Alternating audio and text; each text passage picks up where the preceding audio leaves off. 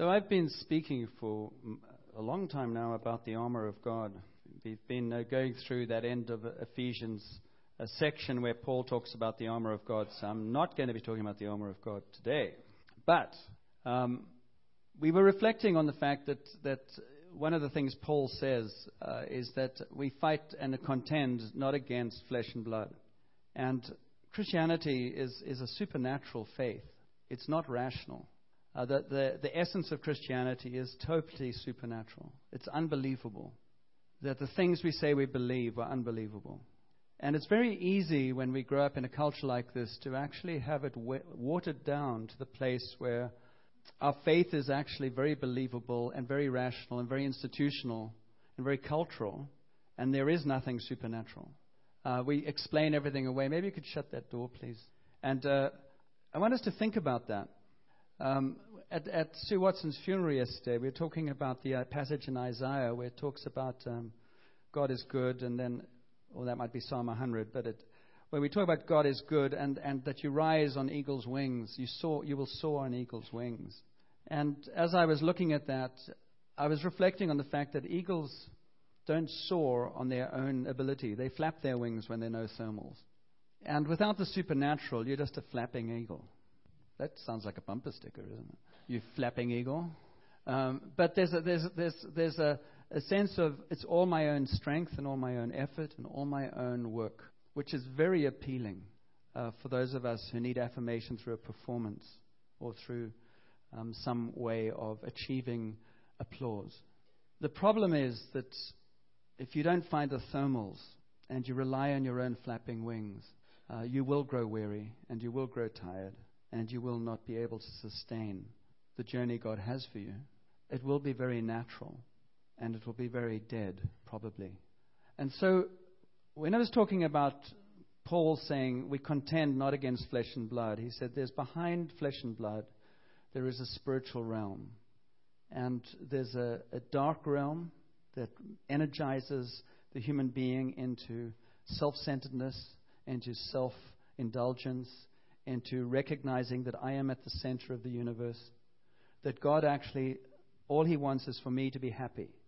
And all he wants for me is to have my circumstances and my rewards on earth now. And there's a whole cultural Christianity about God's blessing in that way. And behind the human being is this supernatural um, world that is both dark and that is both and, and is good. And Jesus came to open our eyes and give us a revelation of what that supernatural looks like. What does heaven on earth look like? What does heaven on earth look like as it indwells a human being with his spirit, his supernatural spirit, his supernatural presence? What does a human being look like who soars? And unlike our time, where often that soaring is comfort and blessing, in the early church, that soaring was into the Colosseum, into the mouths of lions, into crucifixion, into persecution, into courageous acts of defiance. And, the, and, and what happened over history was that Christianity was so unbelievable and was so contended for that people had to begin to say, what is it that we actually believe?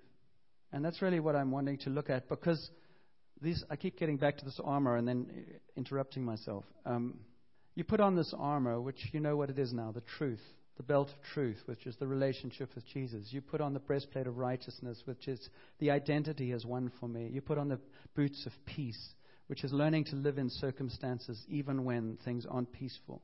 You put on the helmet of salvation, which is learning to think differently about life, about ourselves, about God, about everything. And you pick up the shield of faith, which actually depends on all these other things to be effective. And then you draw on the sword of the Spirit. And we spoke about that. The words that we declare, the words that we speak have power. How the kingdom comes to earth is through words spoken. And we also thought about that Roman soldier with all his armor and all his weaponry. He's actually very much part of a, a group that you cannot be fully armored soldier on your own. If you're a fully armored soldier, you're easy to kill. You'll be shot in the back. And so it's all on the premise of uh, you don't fight alone. You don't walk solo. You walk together. Again, in our culture, something that very often we, we, we push against. But we are, I'm going to talk at the summit actually. We, we, we're doing a, I'm doing a talk which is, is, is on um, actually a book I bought for the leaders, but they don't know it yet uh, called Incomplete by Design. We are, we are designed to meet, to need one another. It's in our DNA. And so that whole journey is together. That's why it's part of our, our logo. So this art, but the thing about a soldier, or soldiers working together, what is it? I went into the South African Army in 1970, was conscripted. In other words, I had to go, otherwise I'd go to jail. And the, the, the purpose of the South African Army was to defend the apartheid system, separate, separate development, the black white, you know, the whole thing, keep Mandela in prison, all that. And the last thing I wanted to do was go into the army, but I was too scared to go to jail. I was 18 years old. Now, you wouldn't want me in your army with how I went in. Why? Because I didn't believe in why I was there, and I had no passion for serving that government. So I went through the motions. I got trained. I learned how to fire a rifle, submachine guns. I got trained how to fight, but I had no desire to fight. And that leads me into what we're going to talk about this morning, which is you can have all the weapons in the world, you can have all the armor in the world, but if you don't have the passion, there's nothing there. And for Christianity, one of the things that God, I believe, is wanting to stir up among his people is passion and a willingness to die, a willingness to fight, a willingness to contend. But it all is based upon what do you believe? What are you willing to stand for in a culture that is so often driven by circumstance? and feelings and emotions. So I hope this will encourage you. Turn to the person next to you and say, Who are you? What's your name? It's like parrots, isn't it? Who are you? What's your name? Uh, prove it. If you go to any border crossing now, if, you, if, we, if we talk to anybody, say, how, how do I know who you are? And you'll end up going to a birth certificate. You'll end up going to passports. You'll end up going to something to say, This is how I know. And the same is true with those who follow Jesus. We're called believers. But there's an essence, the, the, the, the issue is, what do I believe and who, do I know who I am? Because if I don't know who I am, I won't stand for anything. And just as you go back to your birth certificate or you go back to your passport or you go back to your family history and say, This is where I come from, this is who I am, as a Christian, you want to have that as well. Because it's very easy on any given day to go, I don't feel particularly Christian today. Or I don't feel this or that. And you go, Well, at those points, I need to speak to my miserable spirit, some truth. So, what do you believe? 1 Corinthians 15, Paul tackles this topic. So, if you've got a Bible, it would be good to look at that. You see, the thing, the thing is that everything we believe is supernatural, and if we don't know what it is, we will not be eagles that can soar. We will just be flapping. And that means we'll be totally tied to our circumstances. We'll be totally tied to our feelings and we'll be totally tied to whatever thoughts we might have at that moment. They will not sustain us. So Paul says, Now, brothers and sisters, I want to remind you of the gospel I preached to you, which you received, on which you have taken your stand. By this gospel you are saved if you hold firmly to the word I preached to you. Otherwise, you have believed in vain. These guys were in a very violent agnostic culture, many gods, all kinds of things going on. It cost them to believe. They actually had to make. I was listening to a testimony of a Muslim girl who became a Christian. She said, You don't understand that for a Muslim to become a Christian means in the Muslim vocabulary you are condemned to hell forever. There's no coming back. Now, when you're culturally brought up like that, that's a huge step. And so there's an element of, uh, of understanding who we are. And so these core beliefs changed their lives. They were no longer the same. And I want to suggest to you that the more you press into the core beliefs of Jesus, the more your life will be changed. The more you just kind of pick and choose and cherry pick and argue out of nothing, the more irritating it will all be. The more irritating it will be to listen to someone like me, which is, uh, uh, you know, possible. But the more irritating, lukewarm is hard to sustain with any joy. And God actually says, I've come that you might have fullness of joy.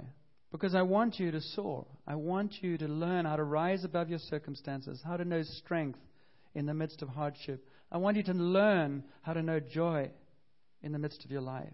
So Paul says, verse 3 For what I received, I passed on to you as of first importance. And I'm just going to actually go through this passage a little bit and just draw out some things. What I received, I passed on to you. What is that about? I receive, I pass on. You know what that is? That's a river. What you receive and you pass on grows in you. What you receive and hold in is usually untested and actually might be misinterpreted. It's one of the reasons, let me plug the house groups. We need forums where we can talk about what we believe, what we don't believe, what we don't like, why we're angry with God, why we don't like the Christians around us, the people, those hypocrites, all that stuff. We need places to be able to talk about it. Because in talking about it and wrestling with it, some things will get resolved. And we will actually begin to learn what is true and what is not true. There are lots of people who have really strange beliefs about God that come out of our backgrounds or uh, all kinds of places. And so it's good for us to test what we believe and then pass it on and pass it around. So, Paul, what I received, I passed on to you of first importance that Christ died for our sins according to the Scriptures. So, what we're going to look at here are the things that sustained Paul in his life, which ended in death. And he spent a large time, in, in, a fair amount of time in prison. He was flogged at least four times. He went through a lot of hell in order for heaven to break forth. If you want a, a, somebody's life to look at and say, what is it like to follow Jesus? Well, it might not be. Heaven on earth might not look, be so sweet. But there is a point where he goes, but there is no other way. So flog me. The most profound witness to Christianity is not the luxury boat in the Mediterranean. It is how do you learn how to suffer? How do you learn how to walk when it's hard? How do you demonstrate the power of God? And I, you know, I'd sing Glenda's praise at this point. I mean, Glenda is desperately ill. She's really facing death in the next two months unless there's a miracle. And we're going to pray for miracle until, the, until there's nothing to pray for. But her testimony, and you sit with her, and I, said in something I wrote about, I don't know who, who got it, which was just, there's, there are not many people that you can visit in those circumstances where you come out of the room feeling ministered to. But Glenda's a testimony to Jesus is very real for her in the midst of very broken place. And Fred draws on that too. And we just continue to pray for them. But we're learning how to stand strong in the midst of things that are awful. We're learning how to contend for healing, even when members of our body die, because there is no other way. It's interesting in Bethel Church that has become so renowned for its supernatural healing and for the ministry that it resources all around the world that there at the center of their, their property is a chapel. And the chapel is in memory of the secretary to Bill, uh, to Bill Johnson, who died of cancer. And they were devastated. You cannot work in the supernatural. You cannot follow Jesus if you're not willing to be heartbroken on the human realm. It's courageous. It's difficult at times, but God is good and He is faithful. And we have to learn how to be bold and courageous in the midst of things that don't look fun. Because the world needs hope, and the world needs joy, but it needs to be see it in a place of authenticity. David Watson was a, a, a huge evangelist, uh, an Anglican evangelist in England 25 years ago, 30 years ago. A wonderful guy. He came to Cape Town when I was there. He came to university when I was there, and he just had an incredible gift. He started the Riding Lights Company, which was a theater group that used to do these little mimes, amazing things, just uh, humorous to illustrate the gospel. And he was diagnosed with liver cancer, and he had a year to live. And he used to give interviews. He wrote a book, and he gave interviews about the process of dying. And they reckon that the last year of his life was more effective in ministry than the whole of the rest of his ministry. How he faced death and how he bore witness to Jesus in the midst of that. It's a tough one, but there's also power in it. And that's the Jesus meets us and gives us what we need for wherever we happen to be. But part of that is learning how to ride the thermals. And the thermals are the things that are outside of ourselves that empower us. The thermals are the things that we, you can't create a thermal. You have to enter into it. And the thermals that really bring life are the core beliefs that Paul is talking about here. This is what sustained him. Because if this is true, then everything else has changed. And so he says, Christ died for our sins according to the scriptures. What does that mean? It means, you see, Paul's culture and our whole culture is about forgiveness and unforgiveness. It's all about, am I acceptable to God? All the other world religions are trying to get acceptable to God through ritual, through discipline, through all kinds of self uh, denial. It's about how can I make myself worthy to God as I understand Him. God's revealed Himself as He understands Him in Jesus, period. And in Jesus, he gave his son on a cross and he said, You are my children and I am responsible for evil. It's a big philosophical debate, but God is responsible for the existence of evil. And I am also responsible for rescuing my children from the consequences of evil. And I took that responsibility by sending my son so that he would pay the penalty for the price that evil has placed upon my children. We are all guilty, we've all gone astray, and we're all in need of salvation, rec- reconciliation with the living God. We know that intuitively. And God has said, I saw you before you saw me, and I laid down my life before you knew me. And my son died on a cross for you, so that no matter what you've done, you are able to come into his presence by saying, Thank you, Jesus. It's like he gave you a blank check. And whatever you can conjure up, that why, why you, like if we gave it out right now and said, Why would God accept you? Or why wouldn't he? Write down all the reasons why he wouldn't accept you. And probably many of us, because we're so negative, have these massive lists. And, and, and you just bring the list up and goes paid, paid, paid, paid, paid, paid, paid. And you, nobody ends up with a list that says, oh, too big for Jesus. Couldn't handle this one. He says it's actually paid. Now you have to cash it in, which means thank you. Thank you that you have taken everything that causes me to feel shame or guilt or whatever. And so Paul says, according to the scriptures, Christ Jesus died for our sin. That's the breastplate of righteousness. What does that mean? I no longer have to earn my way to God. I no longer have to go, I'm not sure. I no longer have to go, I don't feel worthy. You cannot feel worthy and still be sure because you're living with that contradiction in the sense of I'm still a work in progress. I'm very aware of my unworthiness. But God has made me worthy. He decided that I'm worth it, even when I wasn't too sure about it. And so there's an element of, Paul says, the first thing I want you to take hold of is that Jesus Christ died for our sins according to the scriptures. Because in the Jewish culture, that was enormous. They spent half their lives doing sacrifices to be acceptable before God, traveling across the country to go up to the temple, paying huge exorbitant prices because everybody was ripping them off around the church. And suddenly somebody comes and says it's paid for. It's revolutionary. And Paul says when Jesus died for our sins according to the scriptures, and then he says that he was buried and that he was raised on the third day according to the scriptures. Twice he says, according to the scriptures. He doesn't say, it's my personal opinion. I just feel like writing this this morning that I, you know, he doesn't, re- he doesn't place it within his emotional, psychological, or intellectual being. He says, according to the scriptures, and the scriptures he's talking about are the Old Testament. And the scriptures he's talking about were closed. Now, the canon of scripture, which is the books of the Old Testament called the canon, were closed 200 years before the birth of Jesus. They were written down from oral tradition, and they were, it was closed. And the prophetic words that came out of, say, Isaiah about Jesus' uh, crucifixion existed 700 years before Jesus was born. There's compelling evidence in the scriptures. Now, a lot of people will say, and I think it's true, that when you, when you witness the resurrection of Jesus and you go back into the Old Testament, suddenly you see things there that you didn't see before because you didn't realize. God is this kind of mysterious. Sometimes He hides things, and sometimes He reveals them. And sometimes, I mean, I've read, spoken out of this book for 35 years. And I used to keep, I've told you this before, I think I used to keep this filing cabinet. And now this email, this, uh, you know, in documents and all the sermons I give, I never, ever, I don't know why I don't trash them, but I never, ever go back to them. Because once they're given, they're dead. In fact, sometimes when I look at them, they're dead before I've given them, and I go, Oh, please, Lord. So I do believe in the resurrection. Um, you know, God, please help. But he says, according to the scriptures. That's one of the reasons why getting into house groups is important. I can't say this enough.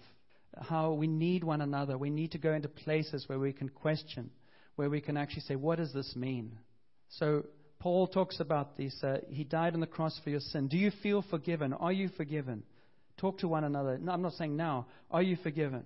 Don't go this humble stuff. Yes or no? Are you forgiven? I, I really wasn't asking you. I'm really playing at, play acting. But that's cool that you do know. And, and you go, why? You don't deserve it. I mean, you know what you were thinking last night. You know what you did this morning. And you go, no, I'm forgiven. And I will continue to be forgiven. Because I have said yes to Jesus. And out of that place, I have a new life in Him. And so, as my new life in Him is a work in progress, but the, the work that He has done for me is for eternity. And so I, I live from that place of acceptance. He died on the cross for my sins so that I didn't have to die. And He rose again. Now, that is totally irrational. It's totally irrational, this resurrection. That Jesus died and on the third day He rose again. God raised a dead man to life. Lynn, you won't mind me saying this if your mother walked in now. It'd be cool. Imagine We have a funeral for her, and she comes walking in here. Doesn't that make you spine tingle a little bit? She'd probably have a smart remark, too. Like, well, what did you think was going to happen? But that's what it was like. We so used to the words that we forget the impact. And you go, but this is the basis of what we say we believe. People argue, for instance, about the create, God created the world, and people will argue and argue and argue about God creating the world. If God is able to create the world, why do you have such a hassle with miracles? Why are we so offended by God can heal and lay hands on the sick? And churches split over this stuff. And we stump up and down, and it's pathetic. Because since when were you so smart? We have a supernatural faith. And what we're learning is to give space for God's supernatural presence to lead us into places that naturally we don't go. Because naturally we are scared. But if you want to soar like an eagle, as we talked about yesterday, you need to get kicked out of the nest. That's how eagles learn to fly. Because what do Christians say? I'm not comfortable. Eagles say, I'm not comfortable, and mum beats them out the nest. Well, it's not very loving for you to boot me out the nest. Honey, if you don't get booted out of the nest, you'll never fly, and I'm not feeding you forever. So they jump out of the nest, and apparently they do this, and then they go, Ooh, I remember that. I took Cheryl to a little, to a little place called Dalebrook in Cape Town, and it's got a little uh, a, a pond, a, a pool that, uh, you know, it's a fresh, uh, it's an ocean swimming pool. The waves break over and keep it. And I remember at four years old, I must have been maybe four years old, going into the shallow end, and there were quite big little waves in my little world. And I'd never swum before. And I remember doing doggy paddle and keeping my feet off the sand and floating and swimming. I can swim, I can swim. Well, that's like the baby eagle. It's like Christian growth. You've got to have a risk. You have to have, you have to push. And sometimes we need to be pushed to actually get what God's actually got for us. Because we don't naturally want to go there. And I wrestled with tongues. I was terrified of it. I went, oh my word, I don't want to go there. And then I, I sort of got through that, and I remember giving a sigh of relief and going, oh, well, I'll stop here for a while. And what God was really trying to do was say, I just want you to learn to trust me. There's so much more. There's so much more. Paul says uh, he was buried, then he was raised on the third day according to the scriptures, and he appeared to Cephas, that's Peter, and then to the twelve. And look he, where he's rooting this. He's saying Jesus was crucified, he was buried for three days, and then he rose again. And it's not just my word. He appeared to Peter, who you know or you've heard of, and the twelve, who you know and have heard of, and 500 people over six weeks, many of whom are alive, and you can go and ask them. Brothers and sisters at the same time, most of whom are still living, though some have fallen asleep. Then he appeared to James then to all the apostles, and last of all, he appeared to me, also as one abnormally born. That's because he appeared to, to Saul on the road to Damascus uh, in his resurrection form, not in his human form, because Saul didn't know him during that time. According to the scriptures, you remember when Jesus walked the road to Emmaus, he was resurrected. And he appeared to these two disciples who were very discouraged, and they were walking away from Jerusalem to Emmaus, saying, uh, this didn't work. Have you, any, have you been disappointed with God? Ever kind of gone, well, he didn't show up. That was sucks. Uh, and, and, and God gets that. That's also why we need one another. And they were walking to Emmaus dejected because they had placed all their eggs in this basket and the basket had dropped and there were no eggs left and there was just the end. And this stranger appears to them and he starts saying, uh, What are you talking about? And they said, Are you the only one who doesn't understand what happened? this Jesus of Nazareth, and he died, and he went. And I think God's got a sense of humor with this, and he talks to them, and then he opens up the scriptures. That's the Old Testament. And what does he do? He shows them how to read it in a different way, and he shows them how the Messiah is spoken of, and how he is the fulfillment of those prophetic words. Sometimes we think we've got this great handle on Scripture. Scripture that doesn't reveal Jesus and the life of Jesus and then the supernatural. Satan quoted Scripture when he was te- tempting Jesus. God didn't send God the Father, God the Son, and God the Scripture. That's Baptist theology. I'm just going to provoke you with that. But He didn't. He sent the Spirit. The Spirit was to be present for us in the same way that Jesus was present for the disciples. The issue for us is that when the disciples followed Jesus, they were scared out of their wits a lot of the time, and Jesus answered back to them and He challenged them.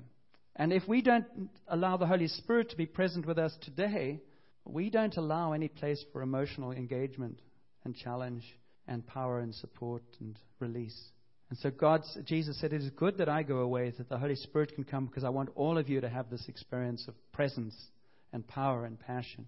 But they're rooted in Scripture. They're rooted in what I've done for you. So you can't go your, for your, your baptism certificate, your, your, your birth certificate, but you can, as a Christian, go to these places that are, are sunk into history, which is the, the, the life of Jesus, the, the testimony of Jesus, the death of Jesus on the cross, and the resurrection, the supernatural resurrection, and then the outpouring of His Spirit.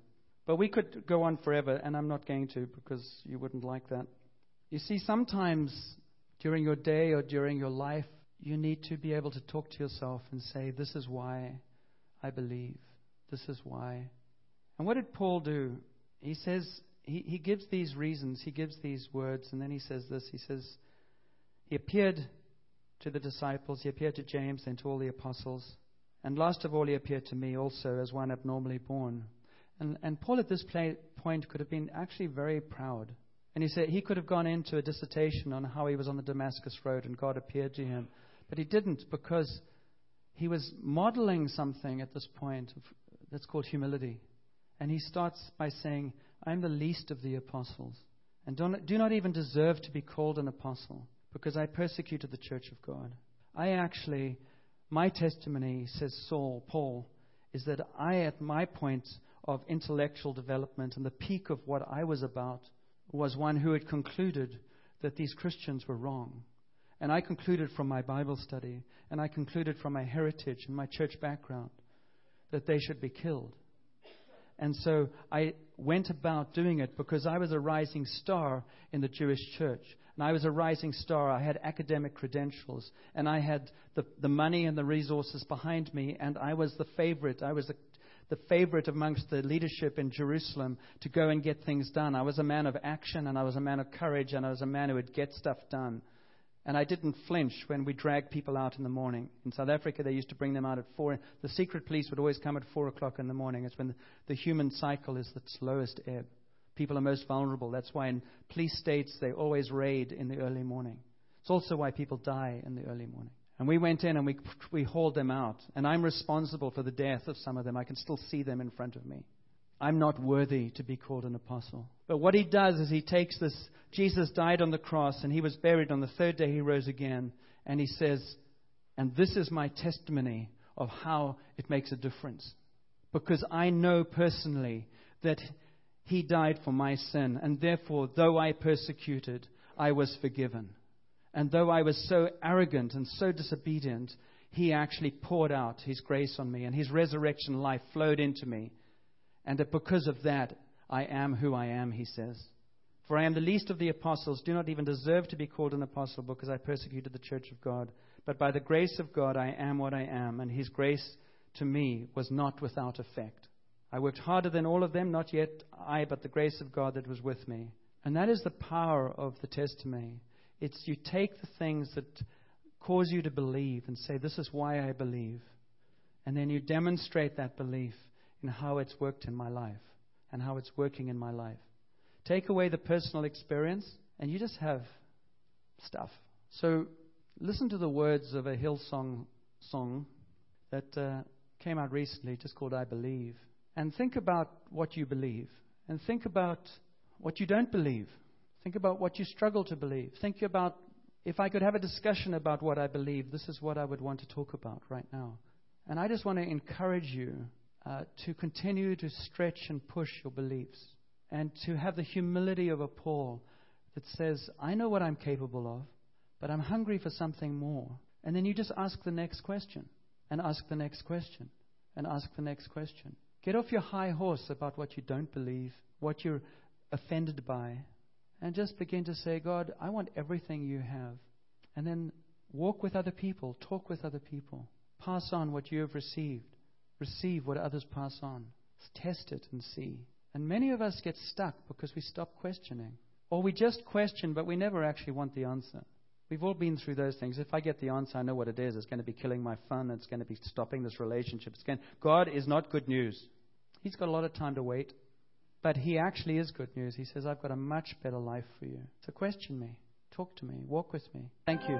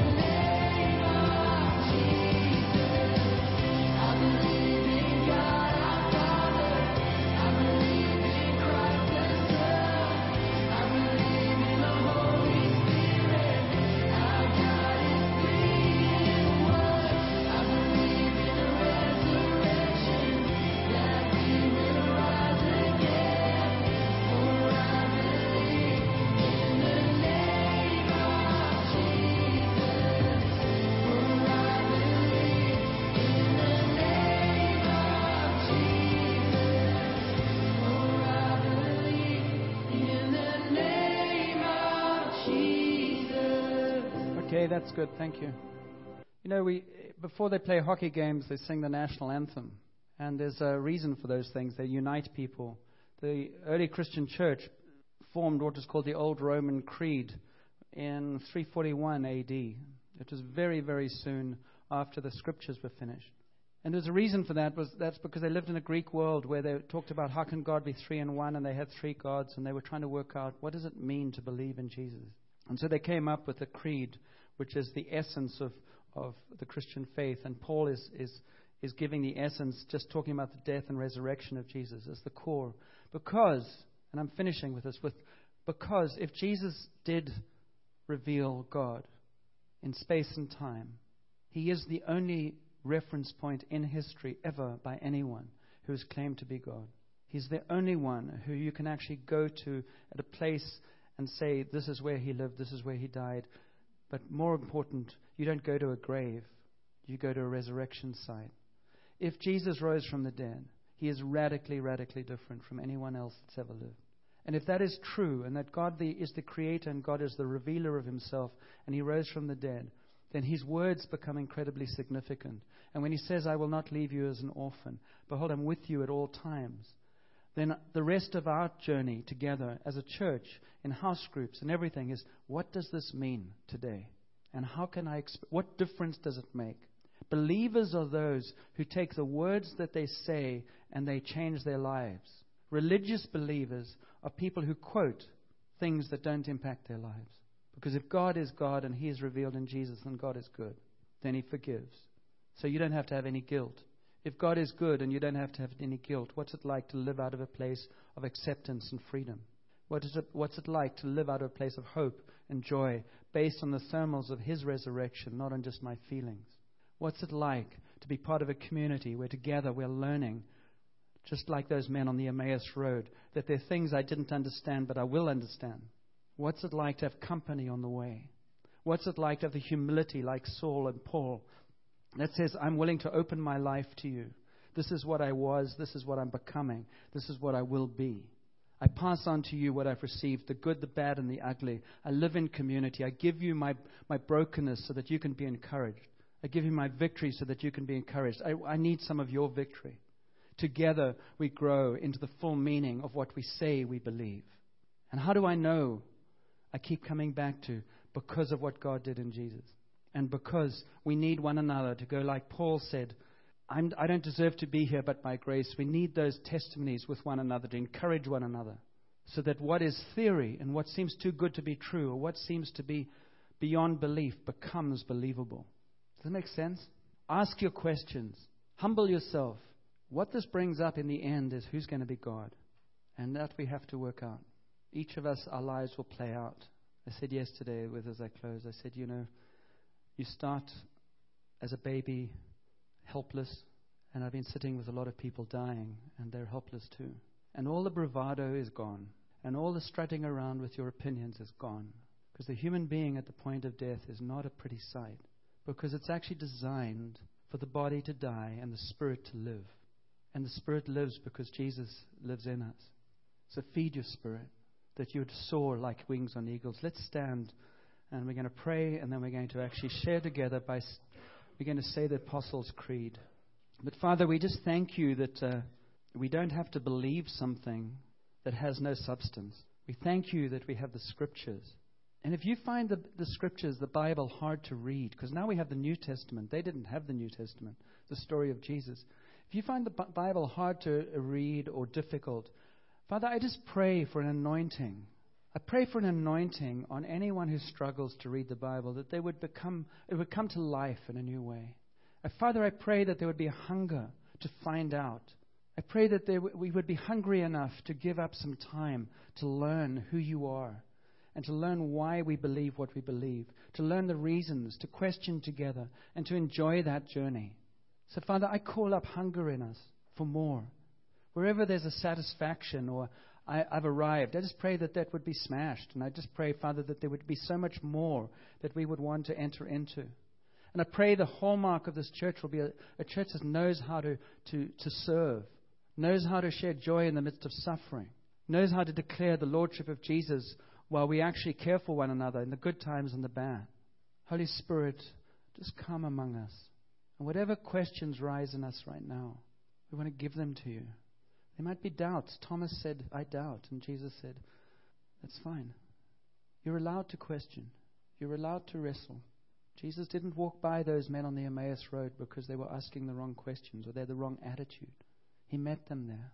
Mary and Martha, when they were furious with him about not being there for Lazarus, he met them and he wept with them. So, Father, will you just meet with us wherever we are? And I dare you to grapple with Jesus about wherever you are.